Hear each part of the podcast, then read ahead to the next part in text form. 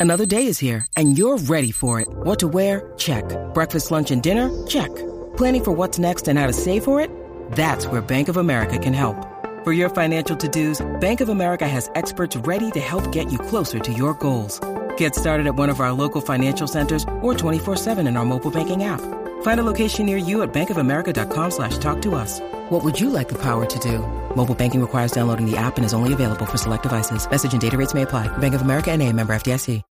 When you need mealtime inspiration, it's worth shopping Kroger, where you'll find over 30,000 mouthwatering choices that excite your inner foodie. And no matter what tasty choice you make, you'll enjoy our everyday low prices, plus extra ways to save, like digital coupons worth over $600 each week. You can also save up to $1 off per gallon at the pump with fuel points. More savings and more inspiring flavors make shopping Kroger worth it every time. Kroger, fresh for everyone. Fuel restrictions apply. Hi, this is Todd Dammit Kerns from Slash featuring Myles Kennedy, the Conspirators, Bruce Kulick, and a whole bunch of other stuff. You're listening to Jay Scott on The Hook Rocks.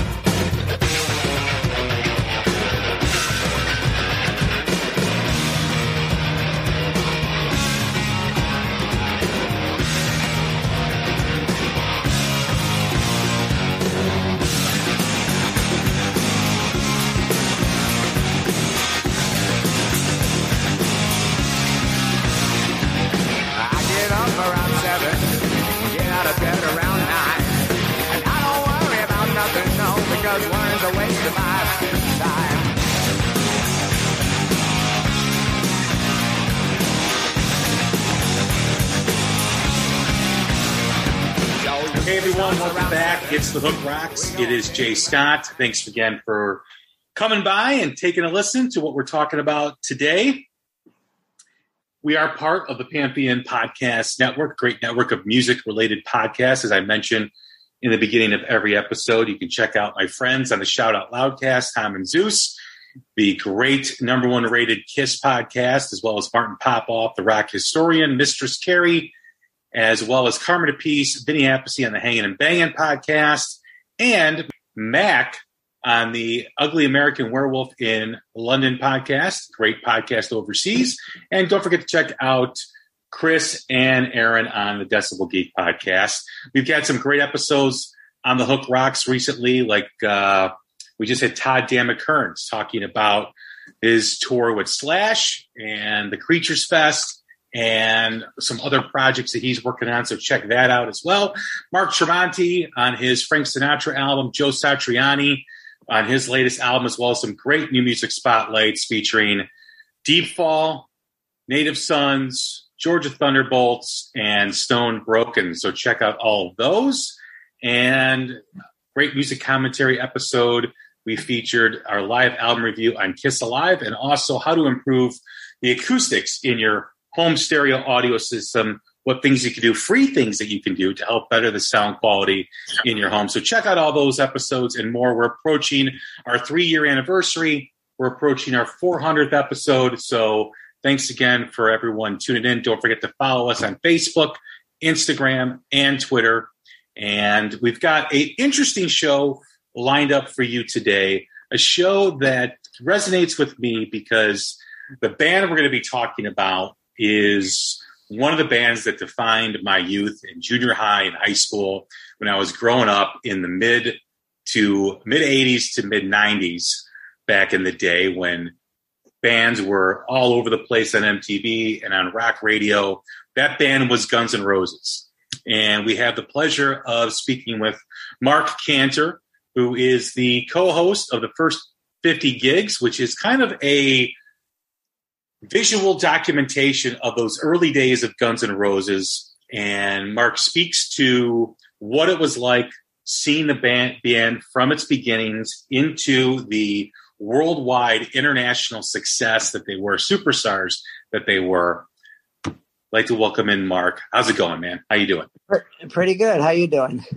Doing well. Thanks again for doing this. I, uh, you know, always appreciate a guest who takes their time to come on the show. This is a really interesting subject because it's a band that I grew up with, a band that I loved, and a band that, for whatever reason, I feel, you know, well, there is a lot of reasons, but should have been way more than what they were. and we're going to dive into all that. And I can't wait to do it. That makes two of us. well, before we begin, we always start the same way in every episode, and that is what we're all about here on the Hook Rocks. Just like every rock song has a hook that pulls you in, every rock fan has a moment, whether it's a song, an album, a band, or performance that hooked them on rock and roll. What was it for you? Well, for me, uh, you know, I was probably like 14 years old, and I, I think it was like Van Halen it, it all happened at once. I, it was Van Halen, it was the Cars, it was Led Zeppelin. It just kind of music hit me all at once. In fact, when people ask me what was the first record you ever bought, it wasn't. I bought five records. I went and bought five records at the same time.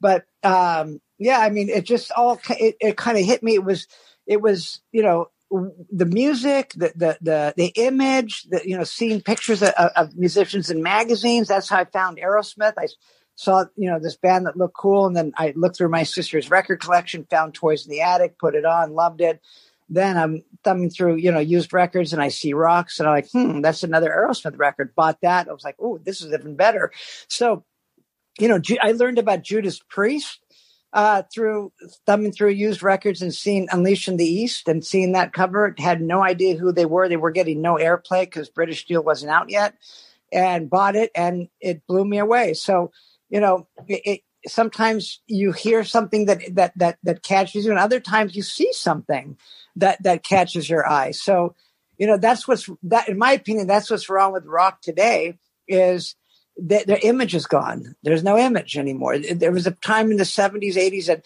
you'd go and buy a, you want to put a poster on your wall uh, of, you know, a band that, that you knew that you liked and meant something to you. But now you know, you could identify everyone in the band. Now you really, there might be some good music out there, but the image is gone. So you lost one of the factors that would pull people and influence people was the image.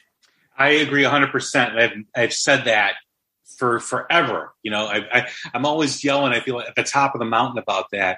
When when I was growing up, similar to you, you you go to the record store and you'd be thumbing through um, you know the, the different records and different bands and the covers captivated you. Like they were interesting. They were like what is this all about? And you bought an album sometimes based on that cover based on that imagery and you went home and then you listened to it and sometimes the music lived up to the cover sometimes it didn't. Um, but i think the way music is now and the way kids today the attention spans are so short the need for that imagery is so vital because if you have that imagery, it slows down that attention span, in my opinion. And bands today, the newer bands, a lot of them I love, don't, I think, appreciate that. That if you come out with something that is mysterious looking and just gives you a sense of wonder, a kid will will hang on to that more because it's it's different. It's something that he can't figure out yet because kids figure things out way too way too quickly these days. No, I know it's a combination. I mean, if you ask Joe Perry, he'll say, "Well, okay, I was influenced by Jeff Beck's music, but also his image." And then it, it's then you go one generation further and you talk to Slash. Well, yeah, Joe Perry and Jeff Beck both influenced me. But you know, so Slash now influences you know millions of other people. So you know, he brought the Les back, the Les Paul back from the grave and um, you know it has image has a lot to do i mean so much to do with it. Of course the music does too but you know and the songwriting you know there's sound there's there's songwriting there's image there's all that it's a combination of all that and, and that's what makes that's what makes it happen and, and today's today's music is missing some of those elements. One of the bands that had a lot of image and had that sense of wonder and gave fans that sense of wonder, especially a young kid, was that back alley image, that that bad boy image that was Guns N' Roses. And that's who we're going to talk about today because that's what the podcast that you're on covers was that the beginnings, the origins of Guns N' Roses through their popularity. I was able to hear that first episode and really, you know, found it interesting that you know, this was at ground zero. This was the beginnings of this band that really a lot of not a lot of people know about. There's some things out there that people know and some things that people have learned, but to have someone that's really kind of close to it, that kind of smelled it and felt it, um, was you. And and um, it's interesting to kind of look back and see where that band's beginnings were, and now after the reunion, reunion tour, and after now they're touring now, um, possibly putting out new material is the rumor, um, or new a new album. They've already released a song or two. Um, when you think back at that time to today, did you expect? I know, I know you talked about Slash. You knew Slash was going to be something, right? You knew he was going to be a success. Did you know he would be this giant superstar that he is? With Slash, I did. I mean, I used to argue with some of my friends that didn't think he was as good as he was. And I said, you'll see, he'll be in the Gallery of the Greats. And the Gallery of the Greats was something that Guitar Player magazine did. And if you won Best Guitar Player five times, then you became in the Gallery of the Greats. So here, here, here, you know, we were like, you know, just kids basically. And, and I knew that Slash was superhuman. But when the rest of the guys came around and they were all working together, I saw it was also a perfect fit. You know, you, you, you needed all those guys to make that happen. And, and they all inputted. You know, if you try to divide up their what they're worth as far as percentage wise in, in to make a hundred percent, you can't. Because right away you have to say Axl's worth 50%, Slash could be worth 50%. But wait a minute, what happened to Izzy Duff and Steven? If you throw their percentages in, which are a little lower, but not much lower, they uh, you, you're coming up with 200% or something close to it. So you had a, a really good mix, and you also had there's a bunch of different elements that's here. Uh, you you had the music industry was not really doing anything in the mid 80s uh, you know the, the the the, cool 60s and 70s rock was gone. The punk in, in the late 70s and very early 80s disappeared. You had some new wave. You had like maybe motley crue still hanging around doing something maybe Judas Priest, but not much. And uh, it was just not. There was really nothing there, and it was them putting their. It was they making music for themselves because nobody else was making good music anymore. But they just happened to click, and they had material to write about because they didn't have to sit down and try to dream up this stuff. This stuff was the way they were living. You know, they, a lot of them didn't have anywhere to stay and they'd end up in the back of someone's car at the end of the night or on someone's couch or maybe they'd hook up with a girl or something but you know they'd strike out too sometimes. And so they were basically living in this little rehearsal studio that was not meant to live in no bathroom. And, you know was we're talking about like you know eight feet by five feet. I mean it was like a little storage unit almost or maybe a little bigger but not much. And so you know you got there's things happening and they're writing about these things live as they're happening. And, and they're built, it's not like one person came up with a riff and then put it on their four track and gave it to the rest of the band and they worked on it. They, they worked on material as it happened. As a riff would rip out of someone's guitar and Slash would hear Izzy play something and build on it and vice versa.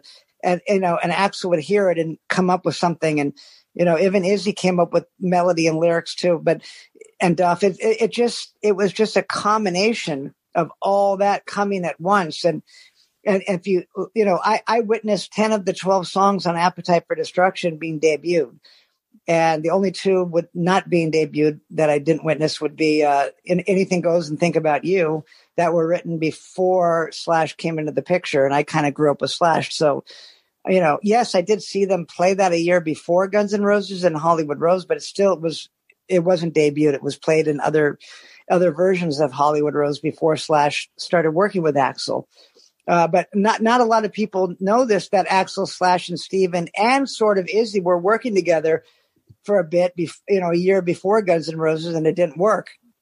Izzy left real quick. He was only there for a couple, like literally one day, but the other three stuck around for three months, try to make it work, and it, it didn't. But you know, you knew that Axl was special and you knew Steven was great, but it just, you know, Steven was a little bit too loud with his double bass drums. It was more of a speed metal band sort of, and Axl's vocals were getting drowned out and it just didn't work. But a year later, when Izzy was involved and so was Duff, we knew Duff because Duff was in Road Crew, which was Slash's garage band for about a week or so. And Duff didn't stick around because they didn't have a singer and it wasn't, you know, it was just missing too many elements. And Duff hit the ground running and wanted and was looking for something a little bit more, you know, built up, ready to hit a club, and and Road Crew wasn't there. But they did they clicked and they, they liked each other and it worked. It just didn't it just didn't stick. And then, you know, when that that came around again, that chance came around again, and you know, really, it, um, Izzy, what, Izzy, and uh, and uh, Axl had worked with Tracii, you know, a little bit before, but it didn't stick, and you know, it was like who's band, you know, it was Tracii's band, so Tracii's in control, Tracii Guns, that is, for LA Guns, but then. Tracii didn't want to join Hollywood Rose because that was sort of Axl and Izzy's band, and then he wouldn't have control but they they wanted to work with each other, so they decided, okay, let's play it smart. We'll take a safety. We'll keep our bands, but we'll start a side project called Guns and Roses, a little bit of both, and we'll just kind of control it. And we'll be a side. We won't take it seriously. Just be a side project. Let's see what happens. And it started working. The original bass player quit. Uh, Ole was the bass player from LA Guns, and he quit real quick uh, to actually go join a real band. I guess he didn't realize he was in a real band. But then, you know, Duff was their neighbor and they picked up Duff like in two seconds and, you know, it was starting to work. But, you know, you didn't have Slash there. And even though they were writing some songs and they were getting some things done, it just wasn't quite there. And, you know, Tracii, Tracii didn't really want to go on the road trip that Duff booked to Seattle and, and Oregon. And, you know, it didn't seem very stable and either did Rob Gardner. So they kind of left, and and you know there was a show booked at the Troubadour a week later. It was like June sixth. That show was booked, and this was like the end of May when they left. And they said, okay, we got a show booked at the Troubadour next week, and we have this tour. We got to get Slash. Maybe Steven will come too. And uh, you know, Slash had just joined this band called Black Sheep, which he wasn't enthused about, but it was a gig. It was a heavy metal band, but at least it was a stepping stone, maybe. And so he played a gig with them, but you know, Axl and Izzy really wanted Slash to join back with them, and Slash, you know, I I I knew it was a perfect fit, but I didn't think it would stick because it didn't stick the time before. But uh, it was certainly that's where that's where Slash's heart was at, and um, you know, they put it together. They had that first gig, and I was blown away even though I knew all the characters, I knew every single musician in that band, I was still knocked off my feet because things had changed this time because they got Izzy and, and Duff hid one of Steven's bass drums and it slowed everything down.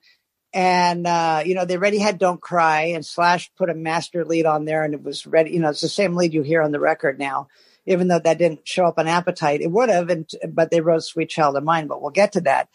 Um, so you know, you hear that that "Don't Cry" song. It's like wow, and I didn't hear. Uh, I that was the first time I heard uh, "Think About You" and "Move to the City," and um, those were good songs. They had some groove to them, and I was like, yeah, this is going to work. And I, that first show just totally blew my mind. And in fact, I recorded that show and then I listened to Don't Cry that night when I got home a couple of times. And I'm like, this is ready. This could be in a soundtrack in a movie you know, you hear three, four registers of Axl's voice in that song. And, you know, even though I knew Axl was good, that was the first time I'd heard him sing in different registers. Before that, it was just one high pitch Axl.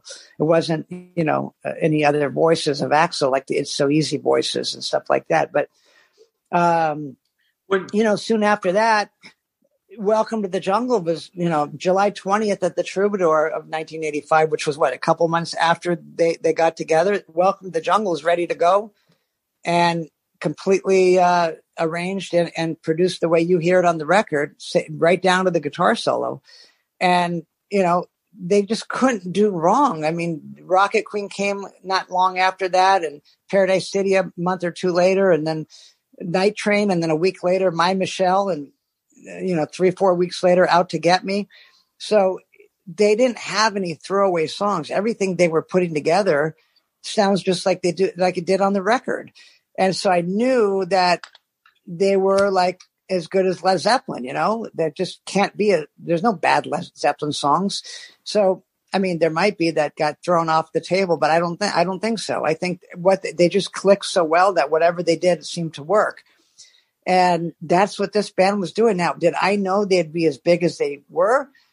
probably not, but I knew they'd have a gold record. I knew that they'd, you know, I knew they'd get signed if they could stay together long enough and and not, you know, uh, go to jail or you know have have God forbid one of them pass away or something. But you know, they, they were they were dancing with the devil, and when you do that, sometimes the devil takes you home, and and something you know something unfortunate could happen. But Right.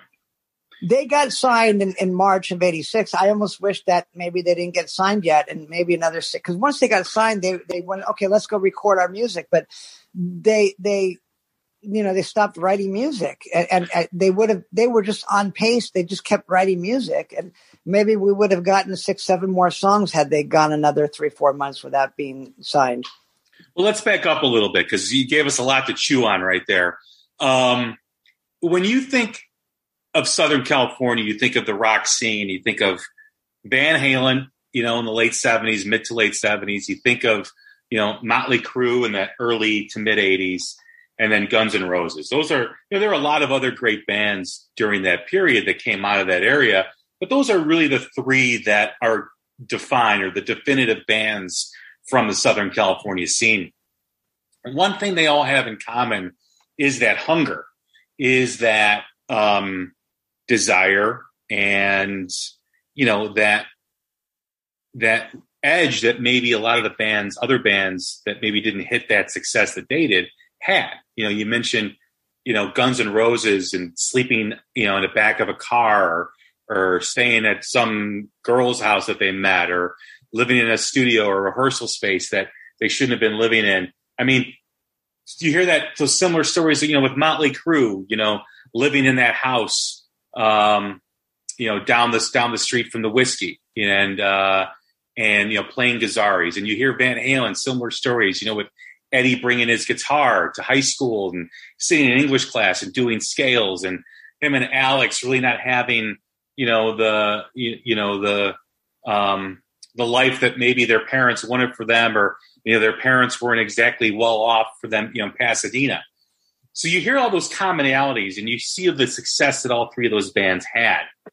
Um, as far as the hunger goes for the band, was that? Do you think that that was just built in with all those members? Do you think some of them had more of a desire than others did?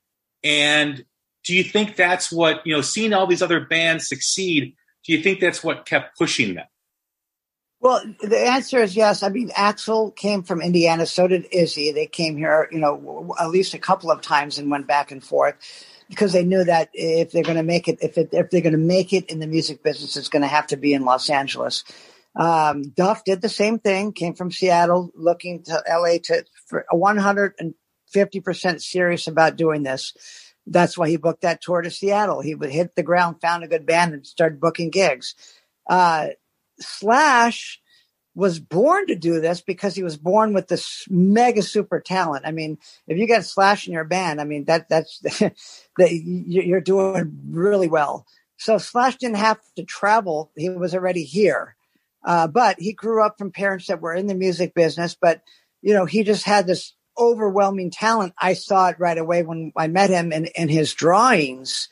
You know, for in school projects, I can see that he could draw as well as a Disney artist, you know, without even looking at a picture. He could just do it out of his head, like a, a really good, talented street artist. Five minutes later, we were ra- racing BMX and he was doing outrageous things that people didn't do in 1978. I mean, maybe now they do them. In fact, they do even crazier things, but you know, he, you just knew that he was super talented. I even was documenting his bike riding and keeping his artwork. So when he started playing guitar, it, it, you know, right away I saw that thing that you would that somebody may have seen in Jimi Hendrix or Eric Clapton or you know someone like that. You knew that this guy is just gonna do it one way or the other. So, I mean, yeah, once he once he got that into you know a year into the guitar playing, he he didn't look back. He knew that he's to make his living uh, playing the guitar. He just didn't have to leave the city because he was already born in the city that, well, he wasn't born in the city, but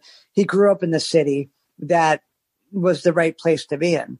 And as far as Steven, you know, Steven, Steven had to push his way up that ladder because Steven was friends with Slash before he was playing drums. And, and, um, you know, they moved, they split apart for about a year or two because Steven moved to the Valley, which is, you know, maybe 30, 40 miles away. So, you know, you lose touch with people, no cell phones or anything like that back then.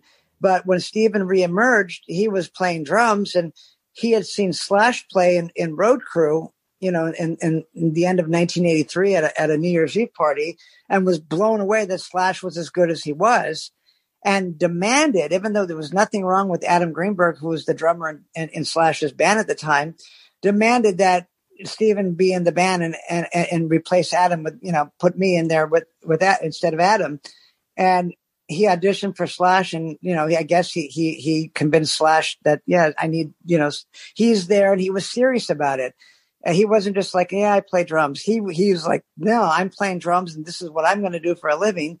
And so you, you caught the right five, you caught the five musicians that, were in it hook, line, and sinker. And that's why they got into that car that they knew for a fact wouldn't make it to Seattle or wherever the hell they were going. I don't know if they're maybe they're going to Oregon. Yeah, they were going to Seattle first, but uh, you know, it, it, it wasn't it, it didn't make it and and it didn't matter because they hitchhiked, you know. So th- that's pretty much what held that band together. Because yes, they were definitely fit musicians, but they were just all musicians on their own that met each other.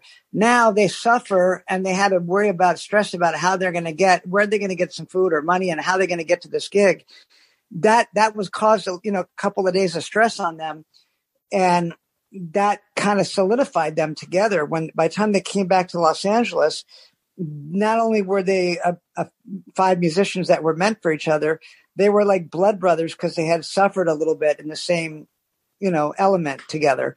And so it brought them, it kind of brought them together. You know, they had each other's backs and, and they were like a little gang and they just, you know, hit, hit the street, you know, t- booking gigs and, and, and growing from each gig and growing their crowds each gig and growing their, their, their set lists. And, you know, all I did was maybe help pay for some ads in Bam Magazine and, flyers and you know a demo tape and a little bit and a little bit of money for a backdrop just you know odds and ends food.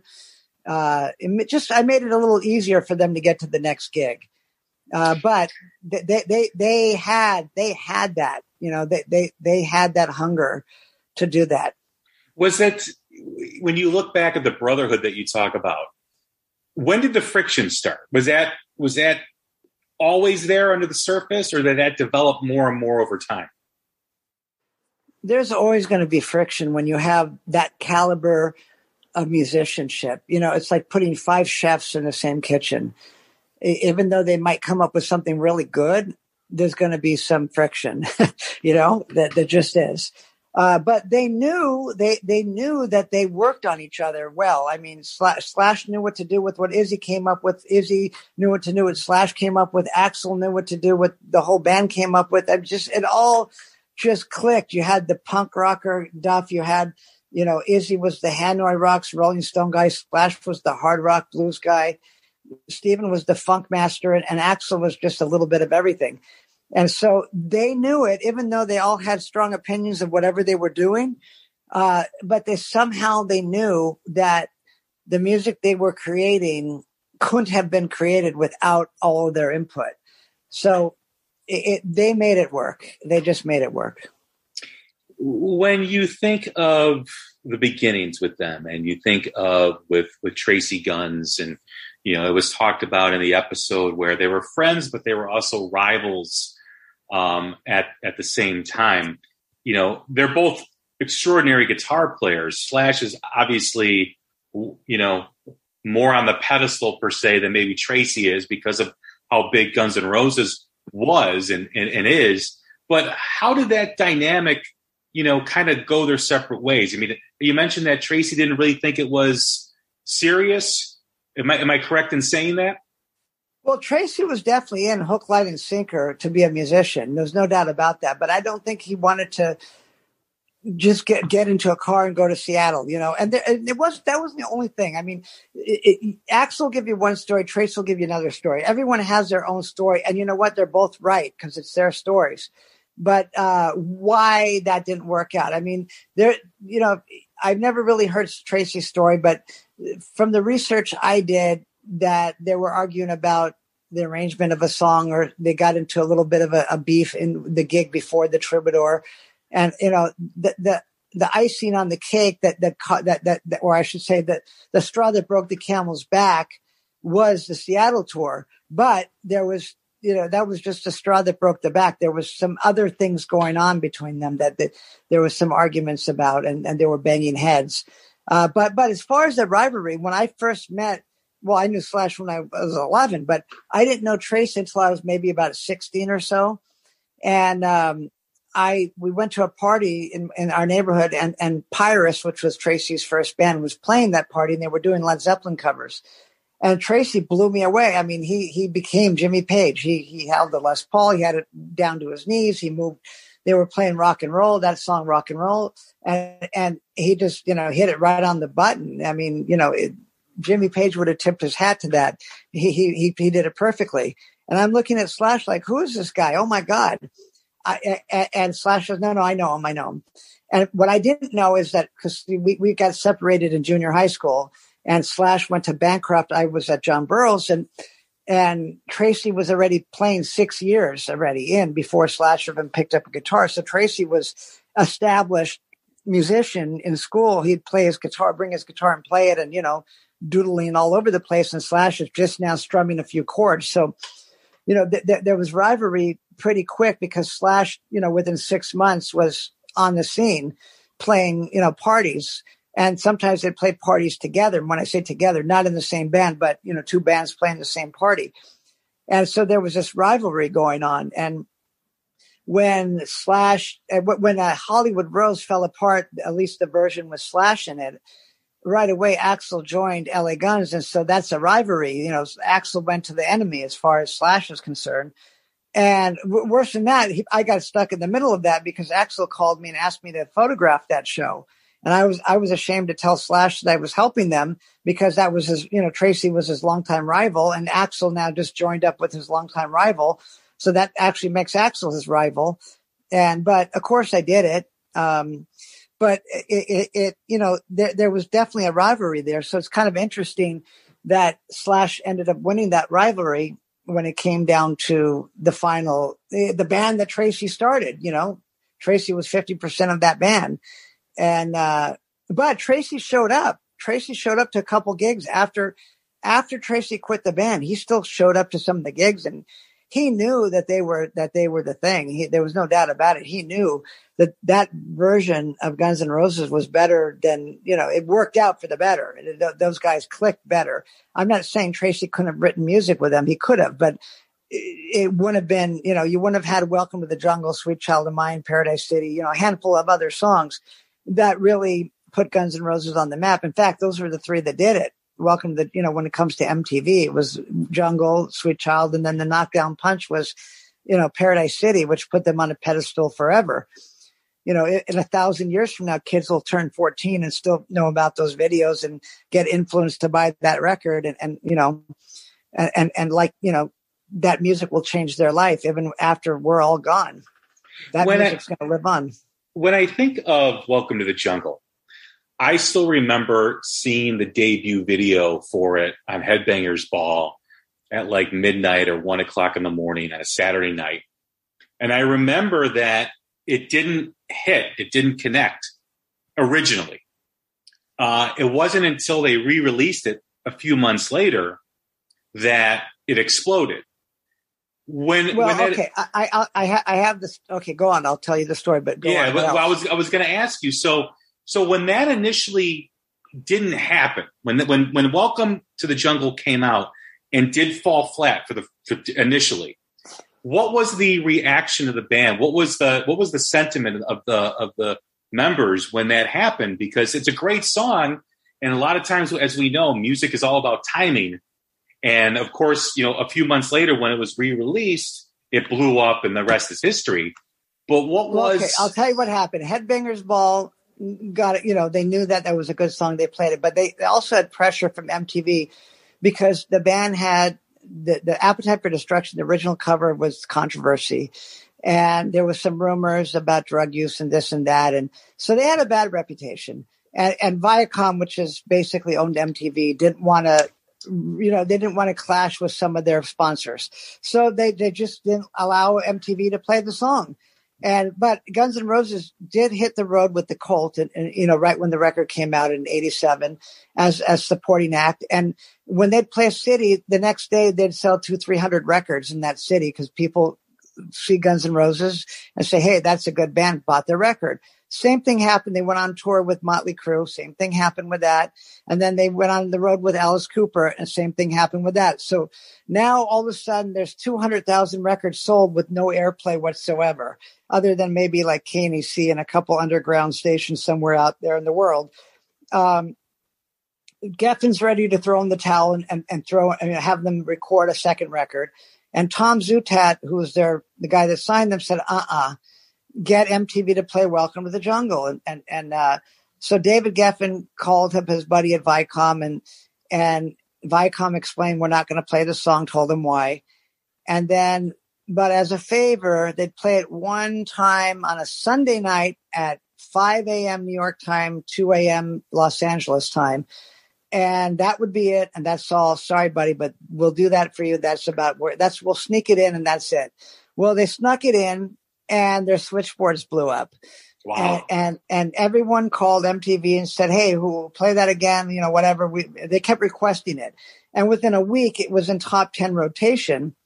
And I don't know how long I lost the timeline on this, but not long after that, they were moving two hundred thousand copies a week, and and uh, and so there you have it. You know, it it, it, it it's just a matter of MTV helped catapult that out there. I think the record would have gone gold anyways at some point, but MTV really put that in front of people and then it blew it up. And that, and then, you know, Sweet Child of Mine came out, which was a, a, a knockdown, you know, Welcome to the Jungle was a slap in your face. Like, wow, who's this band? You know, they got you, they got your attention. Sweet Child of Mine was a knockdown punch. And then Paradise City was a knockout blow. That was it.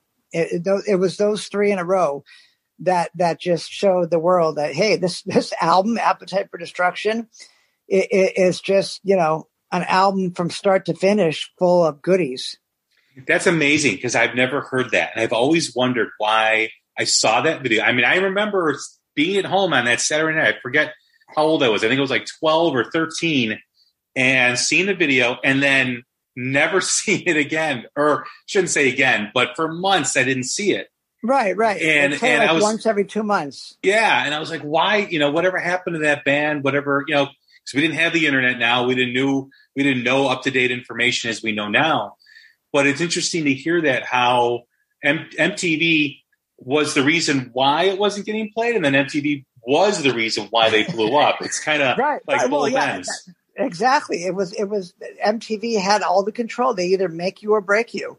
And in this case, they didn't need to to to sh- to push something. They just needed to show it. Yeah. And and, and it got pushed by requests. See, uh, uh, the music stood for itself. They didn't have to slam it down your throat.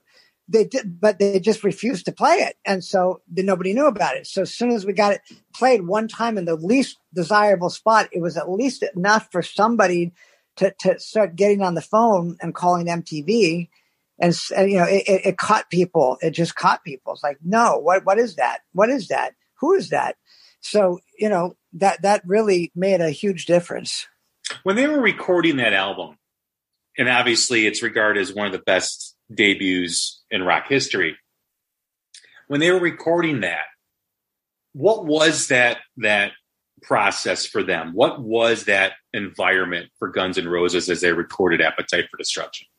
It was very simple actually for them because they they have ready they already recorded a couple demos before that. So they knew how they, they did their own demo then they did a demo with manny uh, carl, carl charlton, charlton from uh, you know nazareth they did a little demo with him. And then um, they did um, uh, what they did something with spencer Crawford. they, they did a, another demo uh, he, as a test to see if he could you know produce the record. But what's interesting here is when they got signed, I told you earlier, they wanted to hit the ground recording. And and Tom Zutaut said, You're you got a, a really good a lot of good songs, but you need one or two more. And the band disagreed, but uh they they did they they for, you know, got, Tom Zutaut wasn't budging, and uh, they came up with "You're Crazy" in May of you know '86, and that that was a good song, but it wasn't enough to say, "Okay, you're ready." And then what's interesting is I I remember Slash hitting home runs with the wah wah pedal in 81, 82 with playing Dazed and Confused. And he just really knew how to control that wah wah pedal an awesome version of Dazed and Confused. Somewhere in time that wah wah pedal broke and he never replaced it. For his, he didn't ask me for one, but for his birthday in July of 86, I bought him a wah wah pedal. And I said, remember this thing? You used to be radical on this thing. Okay. Next thing I know, one month later, two new songs show up, Sweet Child of Mine and Brownstone. Both have wah wah pedal and both will, you know, are knockdown punches. Uh, Tom Zutaut said, okay, you're ready. Let's do this. But before we put you in the studio to waste valuable time, we want to make sure you're a little tighter, you know, make, don't make any mistakes or whatever. You want to get it in one or two takes. And, um, so what happened was while they were in pre-production, just rehearsing, they ended up writing it so easy by mistake. It just showed up which was one of one of my favorite songs, probably the best song to open a show with. Gets your blood pumping, uh, and that was the I, that was the cherry on the cake, as far as I'm concerned. But now they get to the okay, they got they're excited. They they already knew they had good songs. Now they got Sweet Child, Brownstone, and It's So Easy. So now you know they're really excited to get this music out. They they burned through a couple producers they finally found Mike Clink, who was involved in, in the engineer of, of, one of the greatest live records ever, which is you know uh, "Strangers in the Night." Uh, that would, if if I'm allowed to keep one record and that's it, it would be that record. But anyways, uh, they got the right producer. You know, the producer basically recorded what they had and it was very easy for them in the studio. It was very natural, very easy. It wasn't frustrating. I'm sure it was a little frustrating to Mike Clink getting them all there at the right times because nobody drove and they were all flaky. And, you know, some people were sleeping in that studio because they had nowhere to go. So it's probably a mess if you ask, if you ask, uh, you know, Mike Clink. But as far as actually laying down their tracks when they were there, it was pretty simple. I was there for some of it and I, it just was very smooth and they knocked out their parts and, and it was sounding excellent. I'd hear the daily tapes and, you know, you just knew that it, it was a masterpiece. And I remember hearing it when it was finally mixed, but before the record came out, maybe, you know, two, three months before it came out. And, uh, or I don't know when, not, not, not fully mixed, but a rough mix anyways, a rough mix from the studio before it got really mixed, like in New York. Uh, but you know, it was like, wow, I heard it through headphones and it was, you know, Axl sounded so good, that the guitar sounded so good, the solo sounded so good. The music, I already knew the music. I, you know, wasn't anything new, but I was so excited that they were able to capture it so perfectly, you know? So that the process to them was so simple. They just went in and recorded. You know, it took them a couple of months to do it. What, and when I say a couple months, I know you hear Led Zeppelin records the record in three days, but uh, it wasn't that simple, but it, you know they got it done.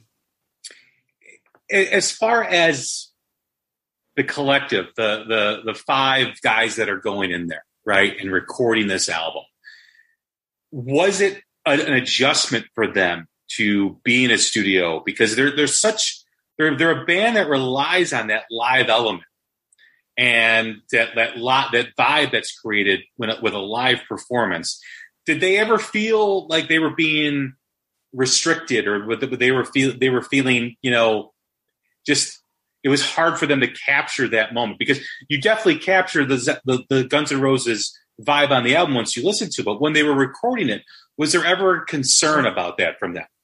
Not even close. They knew that they wrote masterpieces. They knew it was great and they were proud of it and they, they were anxious to get it out to the world. So we're going in the studio and laying it down properly. You know, they, they like I said, they made a couple demos. Uh, they, they, did, uh, you know, Live Like a Suicide was recorded at Pasha Studio, and and the deal was they were going to record two songs with Spencer Crawford as a test to see if they liked him to produce the, the record. The, the test failed. They didn't like the way they turned out. The songs were, weren't that good at all. It, it, they were horrible, actually. And, but they got to also use his studio without his presence to just use his engineer to record uh, live like a suicide. So they they already had that experience to go in a studio and record that. They they did that with, with you know with the Sound City demos, which had like you know I don't know twenty seven songs on it. A lot a lot of them were, were one, two, three takes of a certain song, but there was uh, you know they recorded everything they had and they laid it down on a two track. So they already did the live thing, and it, it sounded actually good on the Sound City studios. But they were all smart enough to know that if you want the world to get a hold of this, you got to go in there and do it right. And they had they had the right producer and they had you know it, they had it, it, all worked you know mike clink captured it perfectly and, and they knew it and, and, it was so simple. You know they record the song and then they listen back to it and it sounds great. It it, it gets their blood pumping. So they, they, it's not like oh they're you know slash now recorded his last record live in the studio. And that's how he that's how he he feels as more like what you're saying that the fire in that.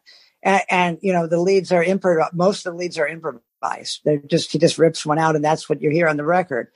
But in this case the leads weren't improvised. He already had all these leads for, and he didn't write them. He just, they came out while at rehearsal the first time he played these songs and it fit. So he remembered them when it was time for the gig. And, you know, it's not like he had a cassette player and he relearned the lead. He played it, it worked, and he knew what he played somehow. His mind knew what, what, what, you know, what message got sent down to his fingers and whatever he ripped out, he knew it fit. So he just played it again. So they all knew their parts. So, getting the chance to record it professionally was a dream. It was easy for them because they knew they had the material. They just needed to get it the right person to capture it, which they went through four or five of the wrong people. And they, until they found, you know, Mike Clink. And then uh, they found him and they, you know, it just, it worked. It was like the missing piece in the puzzle. In the episode that I listened to, it, it made mention that after Appetite was released, it seemed like the band wanted to, or maybe, you know, different members of the band kind of wanted to get far away from that Appetite sound, whereas Slash wanted to kind of stay in that. And then you had Use Your Illusion, is that correct in saying that? Is is that a? Well, is that... it is. It's somewhat correct. I mean, it's different members have different opinions, but I think Axl knew that he had a handful. He had November Rain. You know, we had there was Don't Cry. There was a bunch of other stuff they were working on. He he knew it was great. There's no there's no no doubt about it. He knew Appetite for Destruction what, what was the shit, and he that was his goal to get it out. But once he got it out, I think, in my opinion, he wanted to show the world there's as great as this is, there's other stuff that's a little different. I mean, if you look at Zeppelin and you look at each record, it evolves, but they're all good. You know what I'm saying? Eh, you can't say one top this or one top that. They just, they're all good in their own way, but they, they evolved as the band grew, you know. They, so I think Axl was just anxious to evolve and show the world I got other things besides this bag of tricks that you all love. So I think that's what that was about. When was it? When was the point of no return um, with the friction in the band? When when did you see, or, or you know, were you witness to that moment where I was like, man, this is not going to end well for the band? Well, it, it, I was there. I did witness it, but I was always, I was always more hopeful that it would just pull itself together. I, I, you know, things were a little crazy. They had been on tour for a couple of years straight. And, uh, you know, Izzy was already gone a few years, so they hadn't really tried to even write.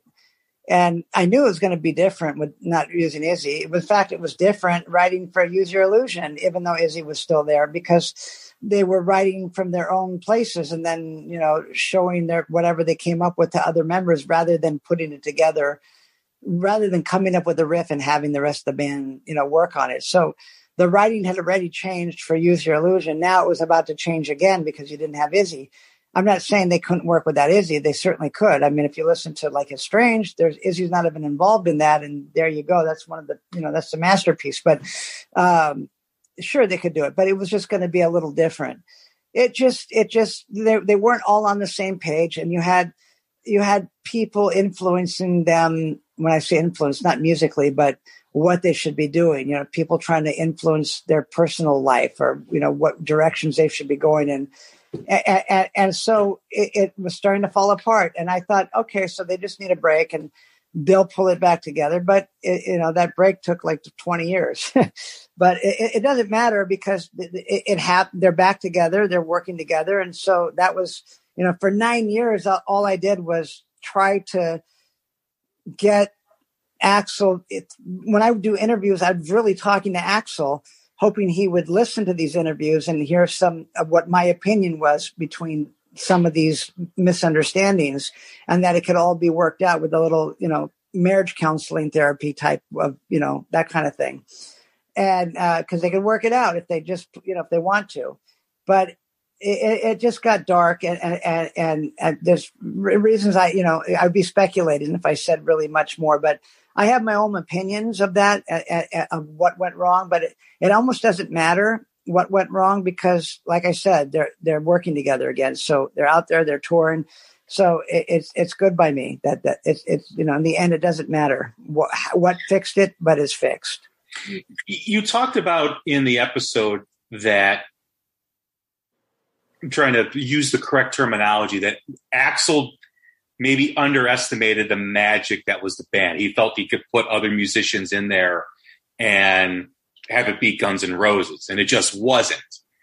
Um, was it more? Uh, well, I, I, I, I don't remember exactly saying that, but um, hold on. But, but, but, but, what, what it was was since Slash was not available because he had quit the band, it then left Axl no choice but to hire other people. Okay. So there's two there's two ways of looking at that. It's not like Axl fired Slash and said, "I'm going to do this without him." it fell apart as Slash actually quit. So it, it, you know, it's not like Slash was there and Axl said, "Nah, I, I, we're going to work with other people." And it's not the way it, you know. Slash quit, so Slash did leave. So that point, it left Axl no choice but to search and find some other musicians. And he did find some other musicians. And is it going to be the same? Absolutely not. Is it going to be good? Yeah, of course it's going to be good. Axl's involved and it's going to be good. Uh, it's just going to be a little different. That's all. And that's what it was. It was different, but still good. Um, you, you know, so whether you want to call it Guns N' Roses, some people say it's an, a solo project. Doesn't matter what you call it. You're working with different musicians, so it's going to sound different no matter what you call it. That's a, that's going to be a fact. So, you know, that's that's how that goes. You mentioned a lot you know, that when you did interviews, you were speaking sometimes directly to Axl in your in your comments and your answers in the interview. But I also kind of observed Duff, you know, kind of also trying to connect over the years the two of them Slash and Axl together. Is that a is that a true statement? Yeah, Duff was always a good neutral person. Duff, Duff Duff's very neutral, and, and he was always wanted to be the you know the peacemaker in that. And, and that's when when Duff started working with Axl again, and they bumped into each other. I thought that up the chances a lot, you know, of them making, you know, that's a good middleman, uh, you know, to work with. Uh, for a while, I might have been the only person that still talked to both of them. Um, and then after I wasn't doing it, nope, there was really nobody. And so the fact that Duff was then talking to Axl again was a hope that something could happen. I'm not saying Duff did that, but it was, I saw it as a hope. I saw it as a good hope. And, and, well, in the end, it worked. So we all never really know what did it, but you know, obviously it it, it, it happened, and and we're there. So, but Duff was always neutral. When we first began this conversation, I, I said that it was a band that defined, or one of the bands that defined my youth, one of the greatest bands ever. But there's also a sense of disappointment because there could have been so much more with the band, right? There could have been I mean, I mean, the, the amount of time it took to make Chinese democracy, you know, uh, my mind always goes, there could have been three, four Guns N' Roses albums during that time. Obviously, that didn't happen, and obviously, it, well, here, it was here, impossible. Here's the thing. In my opinion, Chinese democracy was done within two years. He needed a year to find musicians, and then they started recording, and there was songs are songs are written. So it was there. It just took you know another 10 years to come out because of other things with record companies and whatever but it, it didn't it, people think it took so many years to make it really didn't it just okay. took so many years to come out nevertheless though i mean that long time you know as a fan i'm thinking man this could be i mean i, I always think think to myself with guns N' roses kind of like with I'm, it's there's such a a mystique about them because of that that great debut album followed up by a tremendous album use your illusion 1 and 2 two parts of an album. And then it like we all wanted more and it just it didn't happen until the reunion tour. Now it's finally finally going to finally start working together or they're going to come out with new music what's your sense on that? Because you were like i said you were at ground zero. You were close to you know the, the two main parts you're close to everybody but the two main figures axl and slash you know how do you define your if, if i can use the term disappointment um, with the band and, and not doing more after use your illusion? You could lead a horse to water but you can't make them drink. So you can't force people to write music together that aren't on the same page. Yeah uh, it's, it's that simple. Uh, sure, the, 20 years got wasted and, and we could have had, you know, 12, 13 more records out of that. But it, it wasn't meant, it didn't happen. It, it, there, you know, there, there's could have, would have, should have. I understand that.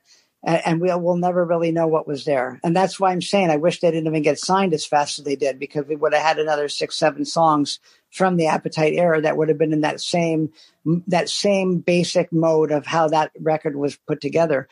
Um, but remember, you're writing about things in your life. You know, later on, you're writing about how the record company ripped you off. But back then, you're writing about the police chasing you and whatever, and this and that, and where you're going to sleep tonight and whatever. But so it, it's where you are in your life about what you write about. So who knows what, you know, sure, there's music that would have come out, but who really knows? you know, if it was a right match or if they were on the same page to put together that kind of stuff. I mean, you know, in the end, you could say if Izzy didn't leave, maybe things would have been different, and maybe it wouldn't have fallen apart. There's a hundred different things you could, but in the end, you there's nothing you can do with it. You do have music they gave you, lots of it. Hopefully, we get some more, and and uh, you can't cry for what's spilt in the middle. Do you think that sense of danger that they kind of had in the beginning is what propelled them? Because let's think about the times when they came out with Appetite. There was the glam era. There was the teased hair, the makeup. Everybody kind of looked, started to look the same. Everybody kind of started to sound the same. And then here comes Guns N' Roses with this completely different image. Although some of the early photos did kind of emulate that glam look, but I think they quickly realized that maybe that look didn't match the sound, and they kind of went for more of that organic, authentic look that they ended up being known for. But do you think you know that that that element of danger, you know, is what made them mysterious? If that is what gave fans that sense of wonder about them. Well, okay, so it, it, you're right about that. That, that that that glam thing they were dipping with for a while, but that was more of like Izzy, you know, influenced by the New York Dolls, bringing that to the band and, and, and them dressing up the way they did and being hitting that glam. But the music was never glam. It wasn't poison. It wasn't bubblegum rock. It was right. always, it was always to the floor, hard rock, whatever you want to call it. I guess like you can call it hard, good, really good hard rock. But um, some people call it hard rock punk. But uh, yeah, I mean, the, the, the image changed a little bit uh, they, they were fooling around with the glam in, you know, 85, 86 a little bit, more so 85. And by the, you know, the midway through 86, the glam look was pretty much gone. Uh, although there was a few photo shoots where they, they kind of dolled up a little bit, I, I, I have to admit. But uh, it, it, the music was always in your face, harder, you know, harder, serious music. So yeah, that, that's that. I mean, that's pretty much the, the, the image pretty much became the image I was telling you about the kind of band you want to put their poster on your wall because you know there, there there's a good image in, in, in how they look live and so in the end they, they adapted basically the hard rock image rock and roll that you you know that that that that influences people in well, it was easy to catch people's attention too with just how different they looked outside of what Motley Crue had become, Poison, and all these other bands. All of a sudden, you have this band that looks like they live, you know, in an alley. And you're like, wow, that's interesting. What, what are these? What's this band about? Kind of like what we talked about at the beginning of the conversation about how that image kind of strikes a chord with people that glam image struck struck a chord with people for a few years, but people were tiring of it. They were kind of getting it was kind of getting repetitive. Um, and they they came out with the music that was different too as well. It wasn't bubblegum type of you know pop rock that was kind of being released and kind of MTV kind of got a hold of the image. And I think also too when we talk about MTV, yes, maybe they didn't want to play them because they didn't they had that bad reputation that they had or a reputation that they had, but also they didn't kind of fit the mold at the time, right? They didn't really kind of they weren't doing what anybody else was doing. And let's face it, at that time, everybody was having success. So it's kind of refreshing when you think back when they came along, how they came along, because it did kind of fracture and change the course of rock music at that time. Yeah. I mean, if you look back at what the Stones, the image the Stones have, or Zeppelin or Aerosmith, any of those bands like that, it's it's it's their image wasn't much different. It was just a little bit more, a little different, but not much different. In in, in the end, that you know the image that they came down, but they're, they they they had an interesting fit together. You know, Axl has red hair, Slash has that curly hair, and he's got Steven on the drums who's blonde, and Duff who's got like the punk rock, a little black in his hair. And so if you look at a picture of all of them, there's it just kind of it kind of gets you. You know that this is uh, you know a little bit uh, uh, a band uh, of something that's probably going to sound cool. They were like pirates, you know. Yeah, I mean, th- there was th- they had a good fit to it. They had, yeah. you know, Izzy had the black hair, and it you just had a little bit. Um, you just knew that something was cool there. As we close here, how do you define Guns N' Roses? Um, I define them as a band that that came together at the right time in the right place and recorded music that's that will last forever. Basically, that's the way that's the way I see it, and changes people's life. When when you know, I grew up an Aerosmith fan, and, and so certain music, in you know, you get through your day with it, and and and that's people people find a band like that and, and, that band helps them get through whatever issues they're having or makes their day better or whatever it pumps up their blood you call it whatever you want to call it it, it, it just makes people happy music makes people happy and so you know that band has definitely put a dent in, in, in the history of music. The same way you know the beatles or the stones or aerosmith or zeppelin or queen or you know a handful of other bands will, will stand the test of time. So they they have tattooed themselves in that same element where, like I said, a thousand years from now, people will definitely know and research who this band was and where they came from. And that's what this whole podcast was about. Um, the podcast was about eh, finding exactly from, like you said, from, from ground zero, going through the early, you know, talking to Adam Greenberg, the drummer, and him telling you that he they they were aware that Slash was above their element, and they were just happy to be there for the time they were there. But they knew he would move on because he was at a higher caliber. So, you know, he eventually he met musicians the same caliber, and that became Guns N' Roses. But you get to hear things that you wouldn't have like. I put out my book in 2007. I don't know if you have it, Reckless Road uh, Guns N' Roses and the making of Appetite for Destruction, it pretty much covers A to Z, but it, you don't get deep, deep, deep. You get a few words in here and there, and if, you know it's very interesting. But this podcast gives you an ex- you're a fly on the wall on these musicians. You know, we got Rob Gardner, who was original drummer from from uh, Guns N' Roses. You get his story on him taking that sliding door. They asked him to stay when when, when Tracii left, and they were perfectly happy with him. They Slash could have joined, and it would have been Rob Gardner. And you know what? The band would have made it um, that way. It, it, it wasn't going to change that much. But uh, don't get me wrong, Steven added something that Rob probably couldn't have added, but it still would have worked. So you get his take on how that affected his the rest of his you know the way he lives now and what what could have maybe been if he stayed in the band. But you get that perspective perceptive of, of, of different things. But it's not just him. It's it's chris weber who was in hollywood rose with axl and izzy and that you know wrote songs recorded. You get you get all this information that's very interesting on how this attempted so many different ways, but finally came together with the Appetite for Destruction lineup the way it did in June of 1985. So it, it, it gives you it gives you that, and that's why um, it was important. You know, when we put together the book, Jason and I talked about doing some kind of documentary to thoroughly go through this, and we never got around to doing it, and we probably never would have. And then the pandemic kind of made everyone go on Zoom. And he had this idea since he wasn't working that much, maybe now's a good time to do this project by Zoom. And, um, and well, for two reasons, it, it was available and it, and it was safe. we didn't, you know, we weren't getting COVID through Zoom, but it, it, it, it turned out it to, to be very informative and, and, uh, it's acceptable. You know, it works. It works. And so that I, I forgot to mention that earlier, but so we'll, we'll leave off with that. But, but the, back to the original question, that's what means Guns N' Roses means to me.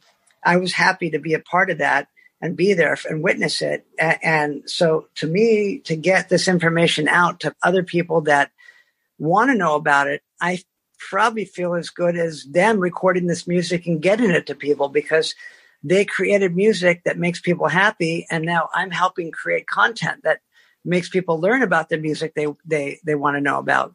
So it, it's kind of, you know, it makes you feel good inside when someone gets a hold of the information and they're thankful that they were able to learn about it. So uh, it, that's you know, Guns N' Roses means to me. It means the world to me. It mean, you know, I, I got I, I grew up loving music, and then I got to see my friends create music that everyone loves. So it it, it was special times.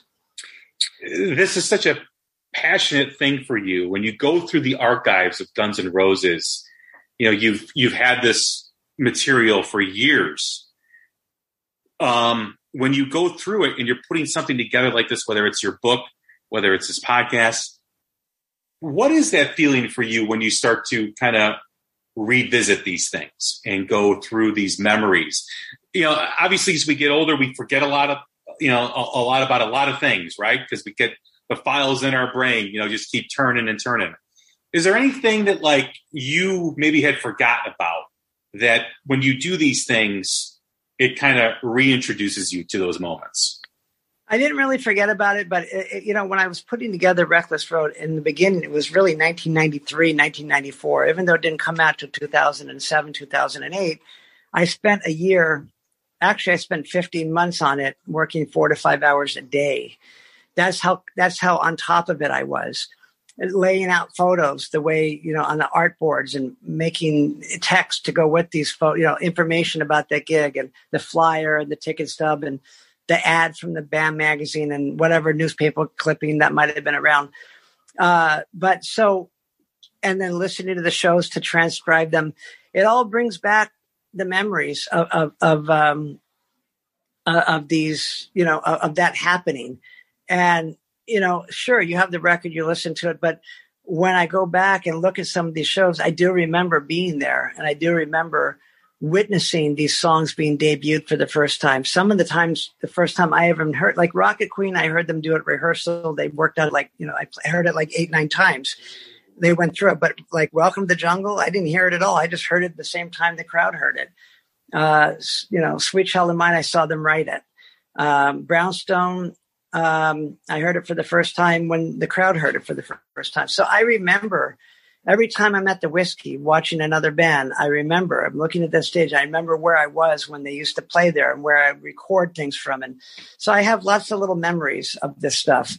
Uh, they're all good and I'll keep them with me, but it, it makes me happy to be able to get this information out uh, and, and, you know, and, and people could that want to know more about this stuff or see images from that time or the flyers and all that you know memorabilia i know it's like a treasure trove is what it is to a fan. And i know this because i was an aerosmith collector. I would have killed to have somebody document aerosmith the way i document Guns N' Roses. The podcast is the first 50 gigs. Guns and, Guns N' Roses and the making of appetite for destruction Marc, it's been a pleasure to talk these things with you. Thanks for coming on. Thank you. Good to be here. Everyone, that is Marc Canter. Check out that podcast through pantheonpodcast.com. The first 50 gigs, Guns N' Roses, and the making of Appetite for Destruction, available on all podcast platforms. I'm your host, Jay Scott. Take care of each other. We'll talk soon.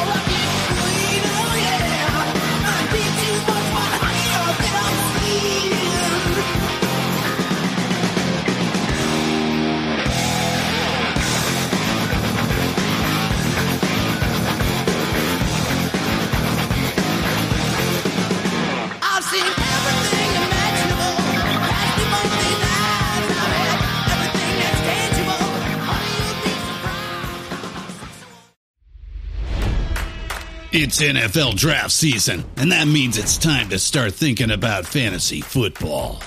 FantasyPoints.com features industry leading experts and prognosticators using proprietary hand charted data to help you score more fantasy points. FantasyPoints.com is the place to go for whatever kind of fantasy football you play. Whether you play fantasy football, daily fantasy sports, or do a little bit of everything, Fantasy Points has the meticulously researched content to guide you to victory.